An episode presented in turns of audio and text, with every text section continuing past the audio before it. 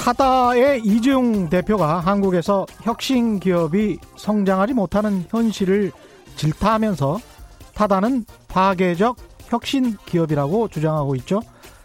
우리나라에서 혁신 기업이 성장하지 못하는 수많은 이유들 이에 대한 비판은 타당한 것 같습니다만 그러나 이재용 대표가 주장하는 것처럼 타다가 파괴적 혁신 기업인지는 잘 모르겠습니다. 경영학 전문지 하버드 비즈니스 리뷰에 따르면 파괴적 혁신 기업이란 적게 가진 소기업이 기존 안정된 서비스에 성공적으로 도전하는 과정을 의미합니다. 구체적으로는 기존 시장이 간과한 고객층을 겨냥해서 적절한 기능을 낮은 가격에 싼 가격에 제공하는 것이라고 정의하고 있습니다. 그래서 하버드 비즈니스 리뷰는 타다의 롤 모델 같은 우버는 급격한 성장세에도 불구하고 파괴적 혁신 기업이 아니다. 이렇게 말하고 있죠. 왜냐하면 파괴적 혁신 기업은 저가 또는 서비스를 받지 못하던 소비자로 시작해서 주류 시장으로 이동하는데 우버는 먼저 주류 시장에서 입지를 구축하고 나서 이제까지 강화됐던 고객층에 어필하는 방식으로 정반대의 길을 걸어왔기 때문이다라고 설명하고 있습니다. 타다가 진짜 혁신 기업인지 아니면 대충 인터넷 아류 기술을 이용해서 기존 시장 일자리만 뺏는 약탈적 기업인가에 대한 정의부터 제대로 내려야 할 것 같습니다. 하버드 비즈니스 리뷰는 우버도 파괴적 혁신 기업이 아니라고 하는데 타다는 파괴적 혁신 기업에 들어갈 수 있을까요?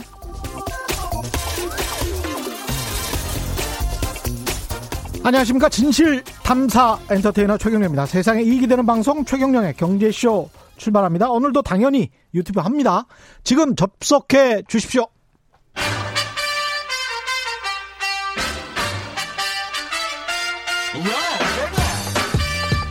최경영이 원하는 건 오직 정의. 경제 정의를 향해 여러 걸음 깊이 들어갑니다. 최경영의 경제 쇼. 네, 2020년을 앞두고 오늘은 특별한 시간을 마련했습니다. 경제 팟캐스트 신과 함께 진행자로 잘 알려진 김동환 대한금융경제연구소장 나오셨습니다. 한번 인사 좀 해주십시오. 이렇게. 예, 안녕하세요. 예, 안녕하세요. 저쪽인가. 예, 올해 정리, 내년 전망 네. 철저히 투자의 관점으로만 예. 자세히 알아보는 시간 가져보겠습니다. 김 소장님, 안녕하십니까? 네, 처음 뵙겠습니다. 반갑습니다. 네, 처음 뵙겠습니다. 네. 반갑습니다. 이 스튜디오 괜찮죠? 예, 뭐 스튜디오 좋고요. 예. 아까 타다 얘기를 하셨는데 저는 음. 100%이 라디오 방송 파괴적 혁신 라디오 경제 방송이다. 아유, 저희도 파괴적 혁신이 되려면 그 하버드 비즈니스 리뷰에 사실은 소개하지 못한 게 있는데 예. 존속 음, 존속적인 혁신에 관해서 이야기를 하더라고요. 음. 그러니까 기업이 존속할 수 있는 혁신에 관해서도 또 이야기를 하는데 음. 기존의 거대 시장을 그냥 침탈하고 그 시장에서 존속하려고 하기보다는 파괴적으로 혁신해서 새로운 시장을 만들어야 된다. 네. 그런 측면에서 최경령의 경제쇼는 아직 KBS 일라디오에 업어가고 있지 않나 뭐 아닙니다. 이런 생각. 제가 볼 때는 주도하고 있는 걸로 예. 고맙습니다. 먼저 2019년 예. 경제를 한번 되짚어 볼 텐데요. 한마디로 정리하면 어떤 해였다? 글쎄요, 뭐 몇 가지 단어를 말씀드리면 네. 양극화, 네. 디커플링, 뭐 불균형, 글로벌 임밸런스 뭐 이런 단어가 어울리는 것 같아요. 네. 왜냐하면 대체로 선진국이 좋았고 신흥국이 안 좋았고 그랬죠. 그렇죠. 산업이란 측면에서도 보면 신경제라고 일컬어질 수 있는 뭐 플랫폼 기업이라든지 소프트웨어라든지 뭐 이런 기업들이 혁신을 계속하면서도 돈을 벌 수 있는 그 가능성을 확실히 보여준 한 해였고 예. 대신 전통 산업 쪽은 여전히 부진한 그런 그렇죠. 모습이었고 예.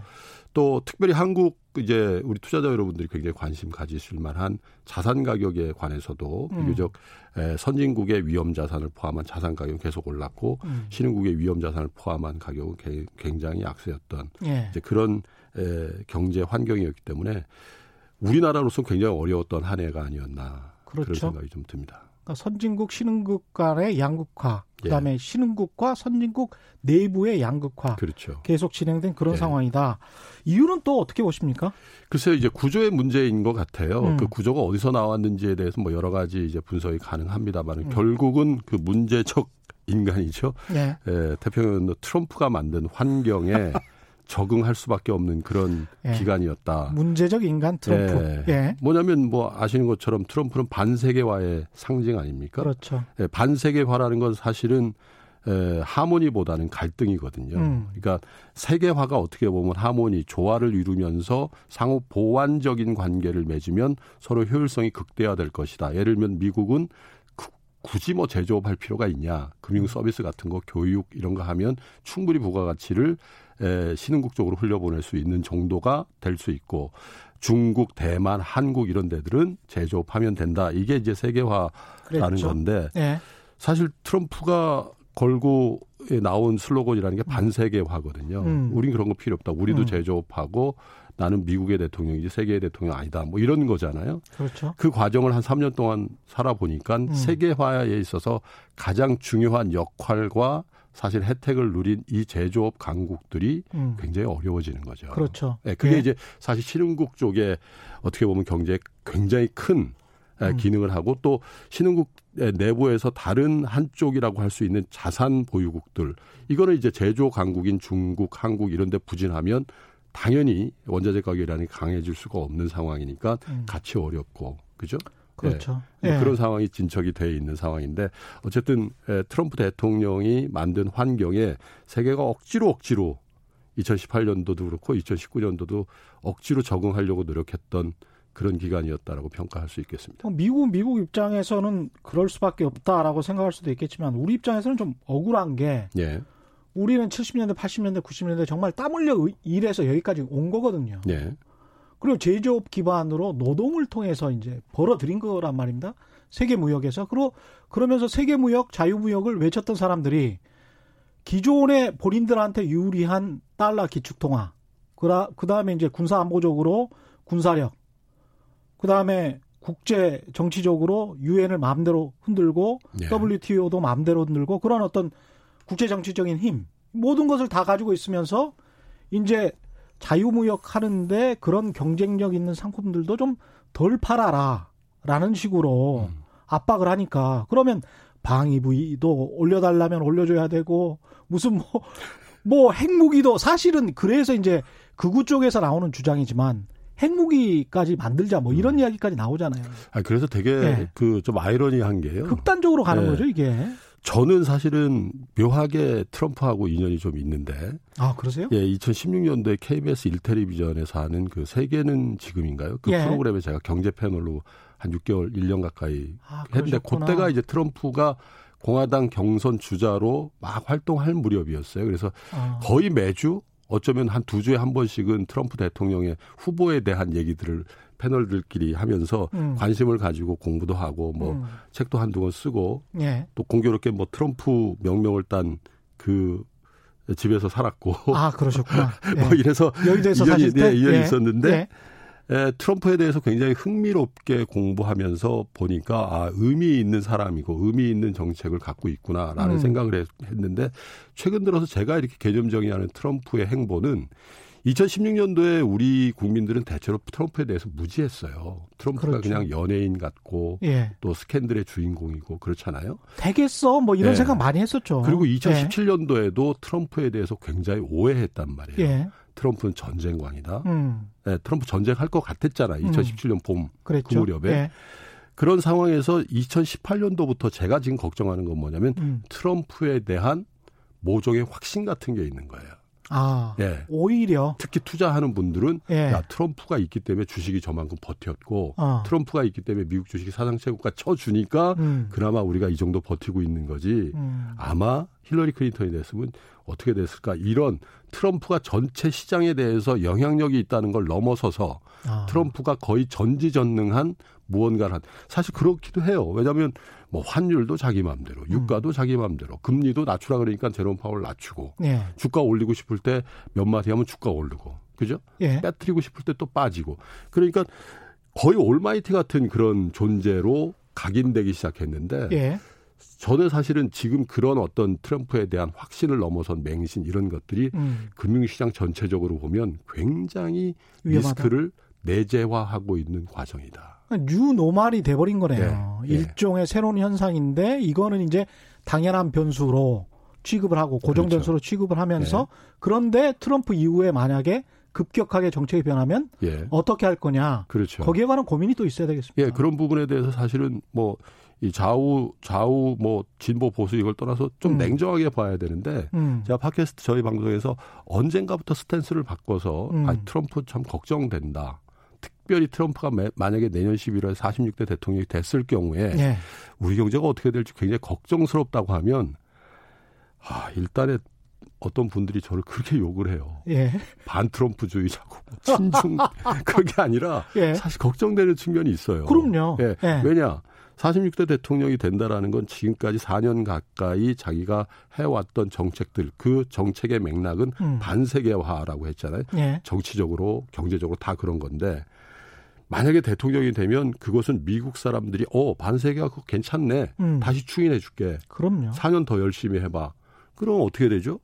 4년 동안 끝이에요. 4년 하고 삼선은 없으니까 그죠? 네. 표 생각 안 해도 되고 음. 그 상태에선 주가라든지 이런 거 굳이 그렇게 민감하게 안 달아도 된단 말이죠. 음. 그러면 그 파워로 중국을 훨씬 더 세게 밀어붙일 가능성이 있고 지금보다 훨씬 더 네. 세게 그리고 어.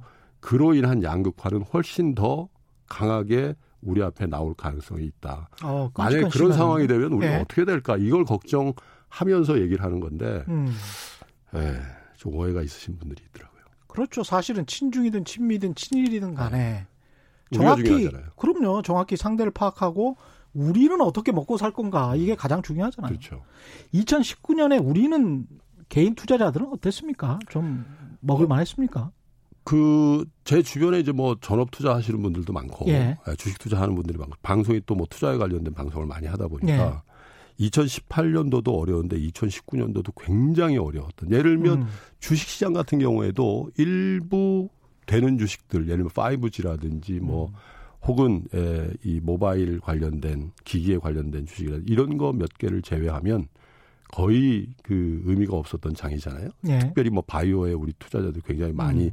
고생 고생을 많이 하셨던 거고 예. 또뭐 은행주라든지 증권주라든지 이런 대중적인 주식들 그런 것들에 워낙 고생을 하다 보니까 이제는 이런 얘기들을 많이 해요. 예전에 우리 퇴근길에 직장 동료들이나 뭐 이 동창생들 남자들 뭐 이렇게 모이면 뭐 소주 한 순배 들어가면 다 그렇잖아요. 자랑하잖아요. 아, 나뭘 좀 먹었다고. 그러면은 이런 거죠. 이런. 네. 야, 경영아, 나 저, 저 바이오주로 좀 먹어서 그러면 네. 그 맞은편에 있는 좀 보수적인 친구가 네. 야 바이오가 주식이냐 그렇지. 삼성전자 같은 거 해야지 어. 이렇게 대화가 됐단 말이에요. 그렇죠. 근데 최근에 누가 이제 네. 용기를 내서 그런 얘기를 하면은 네. 옆에 있던 딱 좀 잘 나가는 친구가 이렇게 이제 아직도 한국 주식 하나 이렇게 얘기합니다. 그, 그 상태 대화 끝이에요. 아직도 왜? 한국 주식 그러면서 하나. 그 친구 야, 하는 얘기가 야 나 애플로 내외 네. 갔지 않니? 아. 갑자기 끝이에요. 애플 끝. 이야기하고 네, 구글, 구글 네. 이야기하고 뭐 우리 어? 주식 1도 얘기 안 해요. 그러면 아. 그 이후로 그러면서 이제 그거 듣고 있던 사람들이 지하철 타고 택시 타고 뭐 대리 불러서 이제 집에 가다가 음. 생각해 보는 거죠. 야 이거 나만 뒤처지네 이거. 이게 네. 이 트렌드가 몇 년 된 것 같은 게 저도 주식 시장에 오랫동안 참여해 왔습니다만은 현대차, 현대제철, 무슨 포스코 이런 중우장대형 한국 오. 산업들을 쫙 이끌었던 예. 저는 애국심이 강하기 때문에 그런 기업들을 투자를 했는데 뭐 반토막 났었죠. 언제 때뭐 하려하잖아요. 한 4년 네? 됐는데 네. 4년 동안 꾸준히 미끄러지더만요. 네. 예, 한 번도 올라가질 않아요. 네. 예, 그래서 아 한국 제조업이 끝나가고 있구나. 네. 이거를 주식 시장을 참여하면서 뼈저리게 느꼈습니다. 근데 이게 그냥 웃고 말 일이 아닌 게요. 예. 사실 이 돈의 흐름이라는 거는 음. 투자에 관한 한 선진국 자금이 신흥국으로 와서 수익을 내서 다시 과실송금하는 게 money flow거든요. 네. 왜냐하면 금융의 테크놀로지도 그쪽이 강하고 워낙 음. 자본도 그쪽이 형성이 돼 있기 때문에 네. 우리나라도 사실 뭐 지금 보면 외국인 자본들이 뭐 엄청나게 들어와 있듯이 음. 이런 게 원래 원래 가는 길입니다. 근데 최근 몇 년 동안에 보면 자금의 흐름이 역류하거든요. 네. 신흥국이 자산가들의 돈이 선진국 미국 시장의 주식 시장으로 흘러 들어가잖아요. 그러니까 이게 하나의 큰 흐름이 되면 음. 사실 빈자리들이 생기는 거예요. 우리 주식이 펀더멘탈이 안 좋고 우리 기업의 실적이 안 좋은 건 인정할게요. 예. 그런데 이 자금의 흐름이 그리고 스마트하다라고 자부하는 자금이 한국 주식시장에 머물질 않고 음. 아까 제가 말씀드린 것처럼 친구들끼리 어유 이거 나만 뒤처지나 이런 생각이 들 정도라면 음. 다음에 어떤 기회가 되면 그 사람도 당연히 애플 사고 아마존 사고 페이스북 살 수 있는 네. 준비를 딱 하고 있는데 거기다가 뭐가 있어요? 한국의 대형 금융기관들이 다 그걸 푸시하고 있는 거죠. 오늘 나온 네, 뉴스입니다만 은행연합회에서도 네. 앞으로 10년 동안 국내 은행들의 자산, 채권, 뭐 이런 투자들, 주식 투자들을 해외에서 20% 정도까지는 해야 된다. 네. 그쪽에서 수익이 나야 되고 그쪽에 투자를 해야 된다. 그만큼 또 우리가 국내 주식과 국내 자산에 많이 투자를 해왔기 때문에 예. 이제는 사실은 다변화해야 되고 축적된 자본으로 뭔가 좀 해외에 나가서 돈을 벌어야 되는 측면도 있습니다. 돈으로 벌어야 그 되는 측면. 이론적으로 논리적으로는 예. 그 경향성이나 방향성에 대해서 토를 달 수가 없어요. 예. 왜냐? 전 세계 포트폴리오에 한국 주식시장이 차지하는 것 2% 안쪽이거든요. 음. 근데 우리 금융자산의 전부 다를 우리 한국 주식에 올인한다. 예를 들면 어떤 미국의 한 10억 가진 자산가가 예. 한국 시장에 올인하고 있다면 그건 되게 이상한 거죠. 그렇죠, 이상이 글로벌 시대. 예. 한국 자산가도 마찬가지긴 해요. 음. 그런데 제가 좀 걱정하는 건 뭐냐면 10년, 11년째 지금 오르고 있어요. 미국 주식이. 그렇죠. 2009년도부터 예. 지금 오르니까. 그런데 그 주식을 투자하는 거에 대해서 뭐라고 하는 게 아니라 투자할 때에 아, 남이 먹었으니까 나도 이번에 먹고 나와야지 음. 하는 심정으로 들어가면 주시장이 정말 괴물 같아요. 그걸 그렇죠. 정확히 알고 발목을 꽉 잡더라 이거죠. 내가 들어갈 때가 꼭 끝물이야. 어떻게 하냐 이거.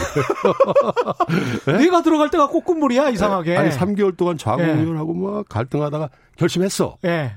딱 들어갔어. 딱 그때부터. 떨어지기 시작해. 그래서 제가 조언 드린 거는 하셔라. 예. 하시는데 자기 자산의 일부를 일종의 아셋 알로케이션, 자산 배분이라는 측면에서 음, 음. 글로벌에 좀 투자해야 된다는 측면에서 오케이 미국 시장에 나 이 돈은 대체로 한 5년, 10년 이쪽 갔다가 저쪽 갔다가 한국에 주식 투자하는 것처럼 계속 거기서 놀아줄게라고 음. 생각하고 하는 건 괜찮아요. 예. 근데 남들이 애플로 4배 먹었으니까 난 늦었지만 두 배는 먹어야지. 예. 나는 구글에 몰빵할래 뭐 아, 이런 식. 그거는 예. 그거는 지금 타이밍은 아니다. 그래서 제가 항상 말씀드리는 것 중에 음. 쏠림이 있어 보이면 쏠림이 보이면 음. 항상 무언가 지나놓고 보면 그때는 왜 그랬을까 음. 이런 생각을 하게 되더라는 얘기죠. 그러니까 2015년 상가 시장이랄지 뭐 이런 것들 있지 네. 않습니까? 네. 제주도의 주택 시장이랄지 이런 것도 아, 비슷한 그렇죠. 것 같아요. 그렇죠. 그러니까 그때 상당히 쏠렸어요. 네. 그때가 근데 끝물이었거든요. 제가 재밌는 일화를 하나 예. 말씀드려 줄까요? 제가 뭐 아시는 것처럼 제가 2005년 2005년부터 8년 사이 미국 뉴욕에서 근무를 했는데요. 그때 예. 알게 된 자산이 좀 많은 회장님이 최근에 오셨어요. 그래서 음. 뭔가 상의하려고 이제 만났는데 그분이 계속 본인이 미국에서 갖고 온 스마트폰을 만지작 만지작 해요. 음. 근데 자산도 굉장히 많은 분이고 예. 한국에도 자산이 꽤 많으신데 그래서 회장님 왜 그렇습니까? 그랬더니 아이 김영 내가 30년 만에 주식을 샀어. 오, 이렇게 3, 얘기를 하는 거예요. 처음. 네, 30년 만에. 왜 30년 만에 샀으니까 30년 전에 주식에서 망해가지고 내가 다시 미국 주식을 하면 성을 간다고 했다. 근데 한 200만 불 샀다는 거예요. 그러면서 포트폴리오를 보여주더라고요. 200만 불, 20, 한 4억. 20, 예, 20여 억이죠. 예. 워낙 자산이 많은 분이긴 예. 한데. 그런데 그분의 자산 규모라면 20, 저 200만 불 사도 음. 그냥 아유 잊어버려도 될 예. 정도인데 예. 계속 만지작하는 이거 불안하다니. 불안하니까. 불안하다니. 더 충격적인 얘기 하나 해드릴까요? 예. 헤어지는데 우연히 그분이 가지고 있는 휴대폰을 봤어요. 음. 그게 유일한 앱이었어요. 찰스 수압 앱. 80세였는데 그분이. 그 야. 휴대폰에 깔린 유일한 앱이 주식 중개 앱이었어요. 예. 주식 중개 앱 중에서 우리 키움증권처럼 예. 가장 뭐랄까요 싼 수수료로 예. 개인 투자자들을 전용으로 만든 게 이제 예. 찰스 슈압인데 예. 그거를 해서 누가 또 이제 종목이나 이런 거 추천해 줬겠죠. 그렇죠.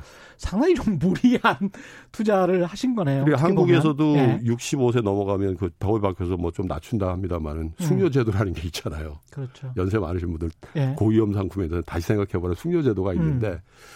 지금 미국 주식을 사들어가고 있는 그 개인 음. 혹은 외국인 이런 분들의 어떤 미국 주식시장에 대한 이해 음. 이런 것들이 과연 4년 전, 5년 전에 산 분들하고 비교해 보면 어느 정도일까라고 예. 생각해 보면 조금 우려되는 측면도 있다.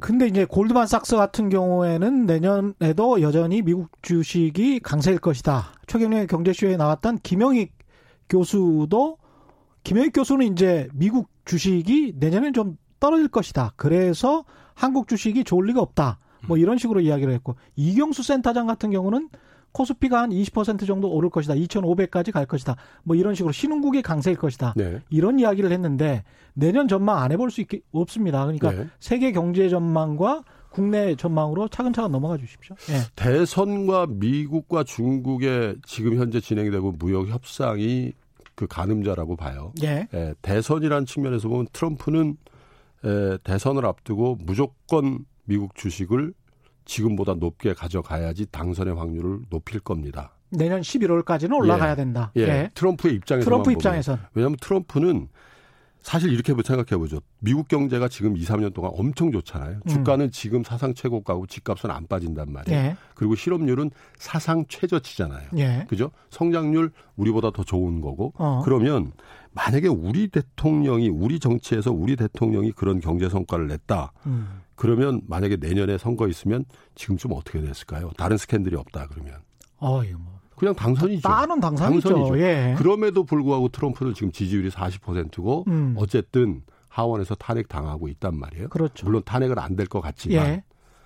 그게 트럼프의 현실이에요. 음. 그러면 경제마저 안 좋아지고 그 경제를 표상하는 주가와 음. 금융시장이 지금보다 못한 국면으로 간다면 미국의 중산층은 이반합니다.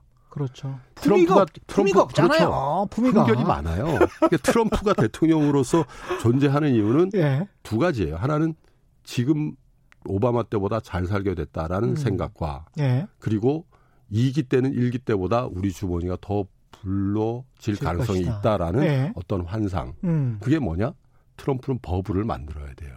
계속. 실물 경제를 어떻게 8년 동안 계속 올리겠어요? 음. 그런데 금융시장의 가격은 올릴 수 있다라고 생각하는 것 같아요. 트럼프는 아. 여러 가지 본인의 정책이 자산 가격은 올릴 그렇죠. 수 있다. 그러면 사람은 사실 실물보다도 자산 가격의 상승. 음. 미국 사람 그 셀러리맨의 대부분은 주식 다 갖고 있는 거 아시죠? 그렇죠. 예. 예. 퇴직연금이 또 있으니까. 예. 이런 것들. 예. 그리고 미국은 워낙 장기 부채를 일으켜서 집을 사죠. 우리가 음. 뭐 우리는 LTV, DTI 이런 거 하지만 미국은 그보다 훨씬 더 느슨하거든요. 그렇죠. 예. 집값 빠지는데 그 대통령 재신임한 경우 거의 없습니다. 어. 예. 그러면 두 가지를 만약에 못 한다면 예. 트럼프가 재선될 확률은 지금 이 국면보다 훨씬 더 낮아질 거예요. 예. 예. 그러면 트럼프는 계속해서 올리려는 작용을 할 거고 음.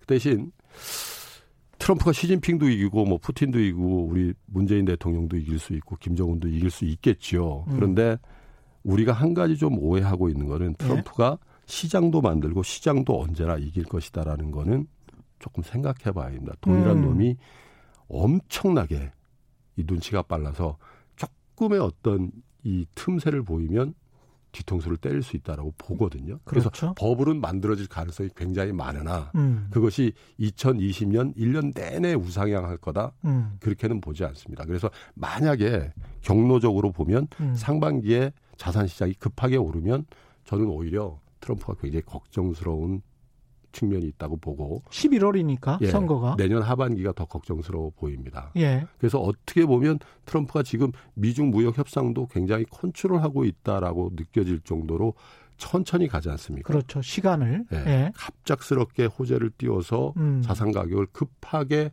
올릴 이유가 없는 거예요. 제가 볼 예. 때는 왜 서서히 우상향해서 음. 11월, 12월에 피크를 치게 하는 게 본인 재선에는 가장 좋죠. 파티를 좀 더 즐기고 싶은 그렇습니다. 거군요. 예. 예. 11월까지는 계속 이 자산 가격의 버블인지 예. 앙등인지 뭐 정당한 평가인지는 모르겠습니다만은 좀 올라가 줘야 예. 나한테 이득이 된다. 예. 그러니까 그런 예. 트럼프의 계산법과 음. 어떤 정책의 어떤 발현 혹은 구현이 자, 이 자산 시장의 가격에 영향을 잘 미칠 것이라고 판단하는 분은 배팅해도 될 것 같고요. 네. 그게 아니다라고 생각하는 분들은 굉장히 보수적으로.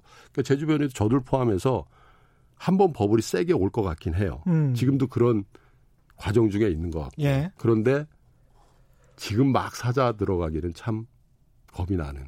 그렇죠. 예. 네. 네. 프로페셔널 투자자들은 아, 더 이상 뭘 먹어. 아유. 그렇죠. 그만하지. 이런 생각을 뭐 조금 하는 것 같다는 생각. 어깨 왔는데 네. 예, 머리까지 예. 갈 필요가 있나 이렇게 생각할 수도 있죠. 그렇습니다. 그리고 난 다음에 이제 한참 또 기다리면 되잖아요. 예. 그동안 먹었던 거 가지고 몇 년 참다가 예. 남들이 이제 다 팔고 음. 사람들이 패닉 상황에 왔을 때 그때 들어가는 게 이제 훨씬 더 안전하니까. 네. 예. 객관적으로 아무리 봐도 미국 음. 주식보다 음. 한국 주식이 매력 없어요. 예. 근데 이제 그 매력이라는 게 예. 우리가 이제까지 전통적인 투자 기법으로 따졌을 때는 항상 PBR 이야기하고 PER 네. 이야기하고 그렇지 않습니까? 이제 장부 가격 대비 너무 싸. 예. 그 다음에 야 이 정도 영업 이익이면 미국이 한 20배 되는데 PR이 예. 우리가 한 10배 내년도에도 한 11배 정도 된다고 하는데 예상 PR이 11배 정도면 그래도 아시아에서 제일 싼 추가 아닌가? 우리가 음. 상당히 그래도 안정적인데 음. 이런 이야기가 뭐 10년, 20년 뭐 진행되어 왔기 때문에 개설 이래로 계속 얘기했죠. 예. 예. 근데 이제 계속 이제 그 이야기만 할 수밖에 없는데 2020년 어떻습니까? 근데 왜 제가 매력이 예. 없다라고 말씀드리냐면 음. 그 성장의 모멘텀이 없기 때문에 그런 거거든요. 성장의 미국, 모멘텀이 미국 없다. 기업들에 비해서 우리 기업들이 네. 성장의 모멘텀이 없기 때문에 그런데 꼭 주식 의 가격이라는 게 펀더멘탈 또 성장의 모멘텀 가지고만 결정되어지는가 그렇지는 않은 것 같아요. 그래서 가격이 있잖아요, 가격. 네, 저는 네. 김효익 교수님과 이경수 센터장님의 그 좀 대별되는 그 전망 중에 네. 저는 이경수 센터장의 전망이 조금 더 가깝다. 에, 가까운데 에, 돈의 흐름, 돈의 힘으로 주가는 오를 수 있고 음. 그 오른 주가가 사실은 경제라든지 실물 또 실적 이런 것들을 반영할 때도 있어요. 음. 화폐적인 측면에서 보면. 예. 그래서 기본적으로 선진국과 신흥국 그리고 특별히 미국 주식과 한국 주식의 이 극심한 역차 이 그이 그, 디커플링 과정이 음. 오히려 내년에는 조금 완화될 가능성도 있지 않겠냐. 너무 올랐어요. 예. 10년, 11년 올라서 음. 저 정도인데 이 정도 차이는 나지는 않았었거든요. 네. 물론 이제 야 이거 언제 우리가 이렇게 성장 뭐 다시 할 수 있을까? 중국에 기대어서 그동안 많이 성장했었는데 음. 그럼에도 불구하고 뭔가 있을까 없을까 뭐 여기에서 지금 굉장히 좀 곤혹스러운 상황이지 않습니까? 그렇습니다. 사실은. 예. 그게 뭘지는 모르겠습니다만은 뭔가 또 나타날 수도 갑자기 나타날 수도 있습니다. 북토커님, JS킴님, 2383님, 김동환 소장님 전망 귀에 쏙쏙 들어옵니다라고 말씀하셨고요. 서윤성님, 트럼프가 재선되고 미국이 거품을 정리하는 방법으로 미국 달러 화폐 단위를 조정하지 않을까요? 이, 이 정도의 과격한 일은 아니지만 뭔가 환 가지고 네. 장난을 항상 쳐왔으니까 네. 이 환율과 관련해서는 어떻게 생각하십니까? 글쎄요, 이제 미국이 10년 전에 음. 완전히 망한 나라였잖아요. 예. 사실 금융 시스템이 붕괴됐다는 거 그 나라가 망한 건데 기축통화인 예. 달러 때문에 이제 부활했다라고 우리들이 편히 생각을 합니다. 그런데 예. 저는 미국의 정책 기능 중에 연준, 음. 특별히 연준의 리더십들, 연준의 정책 결정자들은 굉장히 높게 평가합니다. 예. 그저께인가요? 폴 볼커가 이제 이 세상을 등졌던데요. 음. 만약에 2008년 그 금융위기가 피크를 치고 있을 때 벤 모란키라는 어떤 이 그 위기 전문가가 예. 그 자리에 없었다면 그렇죠. 예전에 80년대 후반 90년대 초에 음. 일본 중앙은행이 했던 실수를 한 두 번 정도 반복했다면 미국은 지금도 들어 누워 있을 수도 망했죠. 있어요. 예. 네. 그래서 미국의 어떤 지성들, 음. 미국의 어떤 금융 시장을 정말로 이렇게 잘 컨트롤해내는 어떤 그런 어떤 이 조직으로서의 연준의 기능에 대해서 굉장히 부러워요, 사실은. 그래서 사실은 우리 중앙은행도 물론 우리는 뭐 이 그 기축통화도 아니고 음. 달러도 아니기 때문에 그만큼 종속적이기도 하고 우리 스스로 뭔가 결정할 수 없는 부분도 인정하지만 에, 지난 1년, 지난 2년 돌이켜 봤을 때 우리 한국은행이 정말로 액티브하게 정말로 우리 한국 경제를 어떻게 보면 에, 건강하게 성장시킬 수 있는 정책적인 어떤 기능과 역할을 했는지에 대해서 굉장히 대별된다. 갑자기 또 한국은행 아니 근데 그 네. 저는 전적으로 동의하는 게 한국 은행도 거의 이제 관료 학자들이라기보다는 관료인 것 같고 실용성과 유연성이라는 측면에서 아까 벤 버냉키 말씀을 하셨지만 아니 미국은 밀턴 프리드만도 있지만 음. Keynesian도 그냥 받아들이거든요. 그렇죠. 그 한국경제신문에서 로버트 배로라고 음. Keynesian에 아주 극단적으로 반대를 하고 오바마 정책에 관해서 garbage다 쓰레기다라고 말했던 그런 교수가 있는데 네. 그 교수를 내세워서 이제 문재인 정부의 정책을 비슷하게 비판을 했어요. 음. 근데 로버트 베로 같은 사람도 있지만 벤 버랭키 같은 사람도 있는 거거든요. 로버트 베로를 만약에 그때 음. 연방은행에 이사장으로 만들어 놨으면 미국이 이제 일본처럼 되는 거예요. 그런 어떤 철저한 음. 그 절대 개입하지 마. 예? 절, 절대 정부 지출하지 마. 돈 찍어내지 마. 이런 사람이 있었으면 끔찍한 거지. 물론 뭐 이제 예. 어떻게 기능했을지는 뭐 전제를 가지고 얘기해야 되는 부분이 있습니다만 예. 굉장히 럭키했고 예. 예, 또 예, 그런 사람들이 그 제대로 된 자리를 가졌다라는 것 자체가 시스템이다라고 보는 음, 거죠. 그게 네. 시스템이다. 시스템. 정말 실용적이고 유연한 점 그런 거는 우리가 꼭 배워야 될 것 같아요. 그래서 네. 부동산 정책 같은 경우도 굳이 뭐 이념이나 이데올로기 그렇게 생각할 필요 없을 것 같습니다. 음. 부동산 가격 안정화시키고 서민들 주택 공급 많이 되고 그게 뭐 되면 무슨 정책이든 상관이 뭐 우파 정책이든 좌파 정책이든 저는 상관없다고 보는 거거든요. 부동산 네. 연사를 모실 때처럼 그렇게 가슴이 뭐랄까 할까요? 예. 긴장이 될 때가 없잖아요. 예. 예. 무슨 얘기를 해도 편치 않아요. 근데 최근에 제가 이 30대 초중반 분들이 많이 듣는 그 유튜브에 한번 출연한 적이 있는데 예. 그 유튜브 진행자도 역시 30대 초중반인데 음. 그 친구가 저한테 그런 얘기를 해요. 선생님 요즘 30대 만나면 주식 얘기 1도 안 해요. 그래서 음. 무슨 얘기 하니? 그랬더니 모두 다 아파트 얘기라는 거예요. 30대가. 예. 그래서 제가 나오면서 그런 생각이 들었어요. 아, 30대가 자본이 축적이 있나? 물론 음. 이제 금수저들이 몇, 몇 분 있을 수는 있겠죠. 예. 근데 30대가 아파트에 올인하고 있다라는 얘기를 듣고 나서 야, 이것도 쏠림이네. 그렇죠. 예. 예. 돈이 없는 사람들이 어떤 자산에 굉장히 단기간에 쏠렸을 때 음. 우린 기억을 하죠.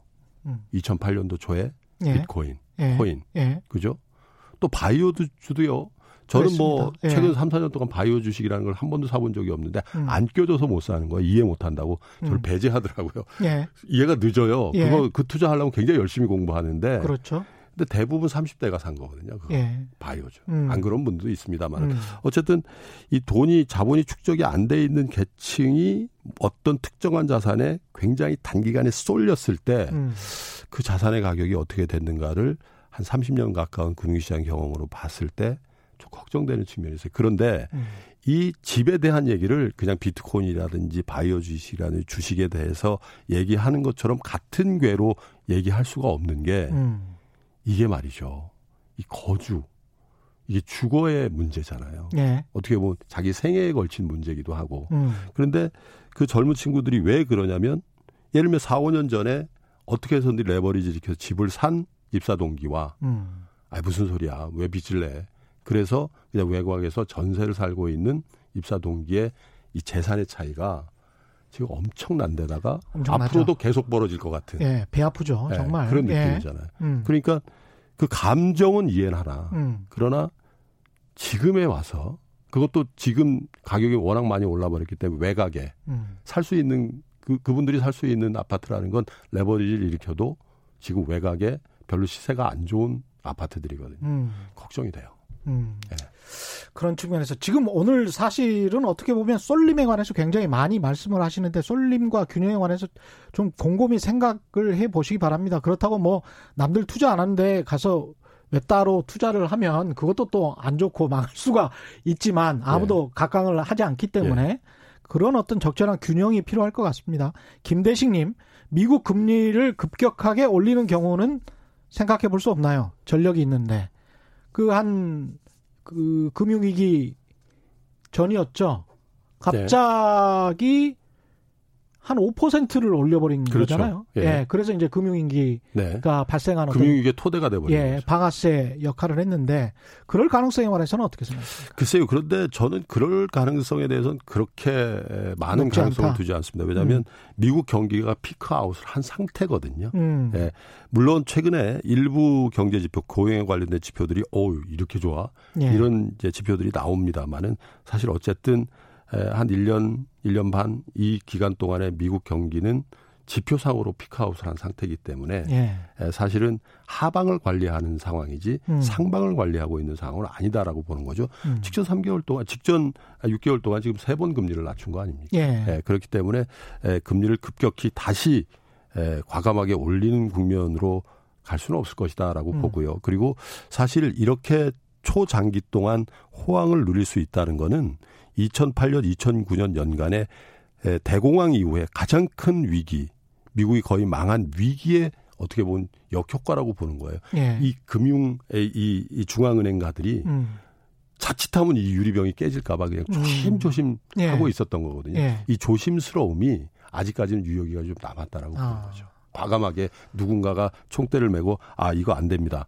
물론 연준 내부에서 논란이 있어요. 예. 중앙은행의 역할에 대해서. 음. 그래서 저는 내년에 굉장히 드라이 드라이한 에, 중앙은행의 금리 정책이 구현될 가능성이 많다. 시기적으로도 대선을 앞둔 시기고요. 드라이하다는 건 네. 어떤 의미일까요? 굉장히 관조적인 거죠. 아, 관조적이다. 네. 말로 네. 다 하려는. 어. 네.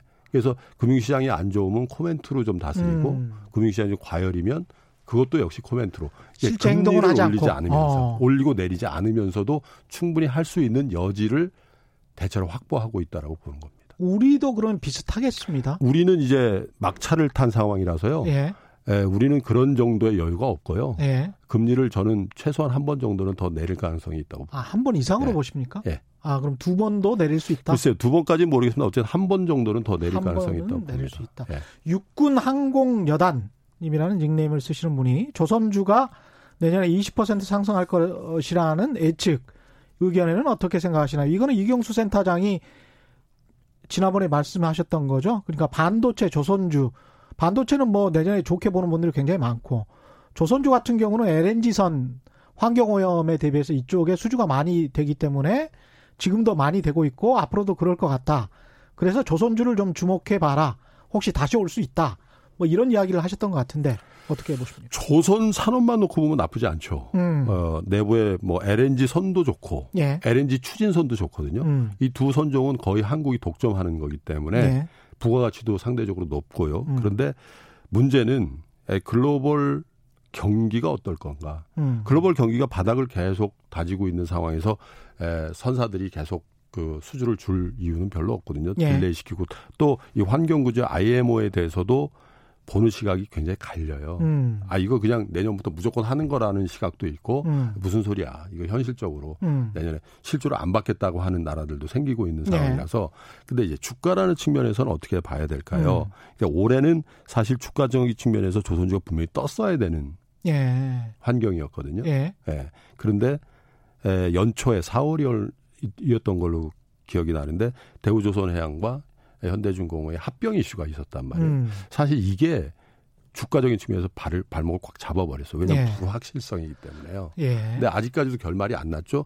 해외에서 계속해서 이제 해외 공정위로부터 승인을 받아야 되는 그런 상황을 하는데 음. 이게 마무리되기 전까지는 음. 여기에 관련된 주, 국가적인 측면에서 그냥 안전하게 왜냐하면 기관 투자가들이 안전하게 계속 사줘야 되는데 그러네요. 이 이슈가 워낙 큰 이슈거든요. 어. 그렇기 때문에 불확실성이라는 측면을 좀 감안하고 음. 주식을 봐야 된다. 근데 저는 업황이라는 측면에서는 조선업 자체만 놓고 보면 나쁘지 않다 이렇게 봅니다. 그렇군요. 글로벌 자산 가격 전체적으로 봤을 때는 내년에 그러면 하락으로 점치십니까? 상승으로 점치십니까?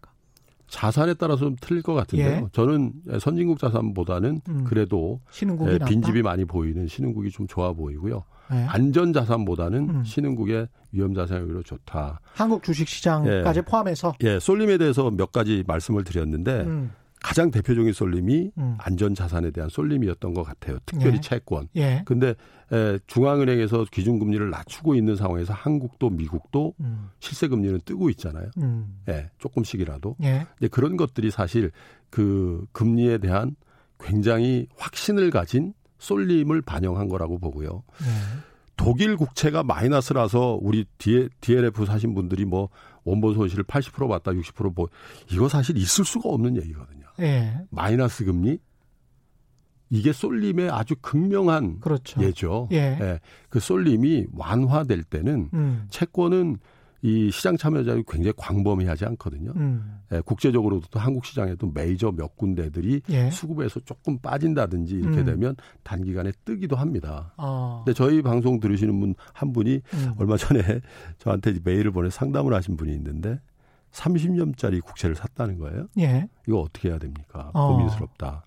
근데 좀 조심하시라고 하고 싶어요. 음. 왜냐하면 30년짜리 채권을 산 거는 미국채? 예, 미국채. 예, 예. 30년짜리 채권에 투자한다는 거는 30년짜리 자금이었으면 문제가 없어요. 근데 음. 개인 딴에서 30년짜리 자금은 없거든요. 그렇죠. 애들 예. 시집장가도 보내야 되고 요즘 집도 사줘야 된다는데. 그래서 굉장한 미스매치기 때문에 예. 사실 내용은 굉장히 크레딧 측면에서 굉장히 안전한 자산인데 음. 이 두레이션 만기 구조가 그렇게 터무니없이 그렇죠. 길다는 건 예. 어떻게 보면 어.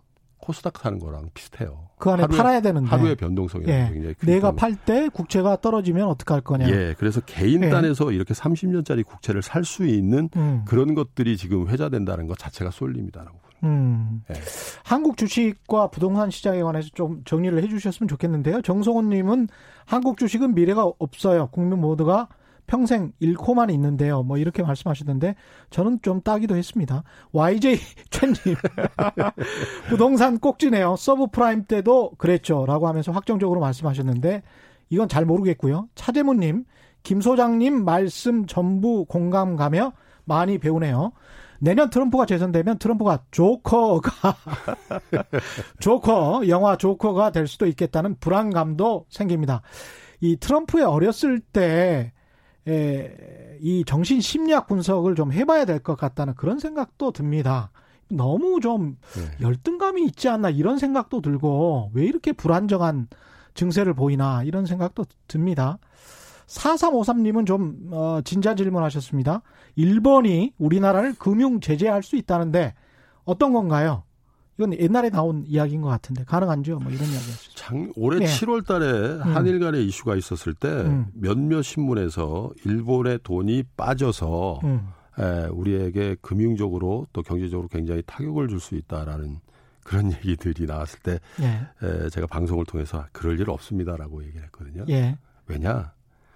돈은 수익률을 따라서 움직이는 거예요. 음. 수익이 나면 거기에 들어가는 거고 수익이 없어 보이면 빠지는 거지. 그렇죠. 지금 일본 정부가 뭘 컨트롤해서 이걸 뺐다 들어갔다 그렇죠. 그렇게 할 수 있는 예. 그런 세상이 아니잖아요. 예. 그러니까 우리가 그 정보를 취득하실 때 좀 가려서 음. 보셔야 될게 음.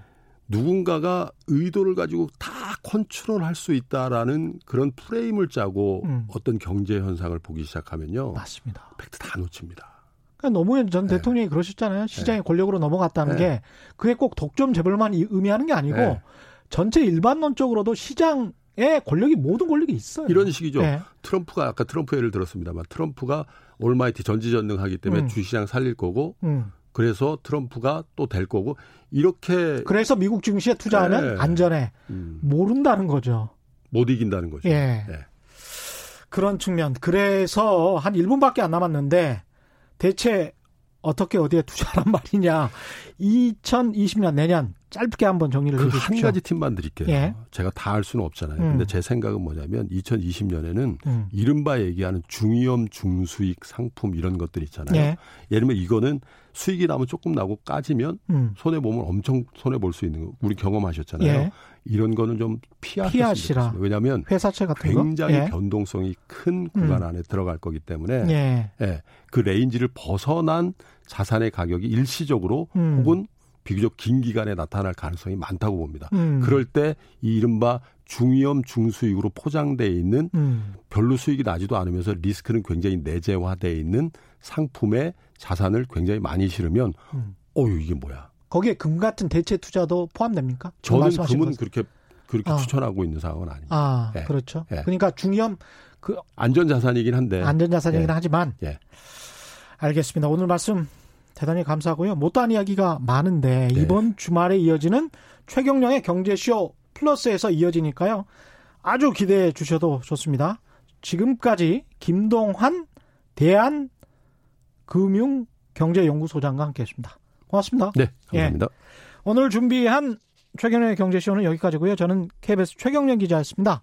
내일 4시 10분에 다시 찾아뵙겠습니다. 지금까지 세상에 이익이 되는 방송 최경령의 경제쇼였습니다. 안녕!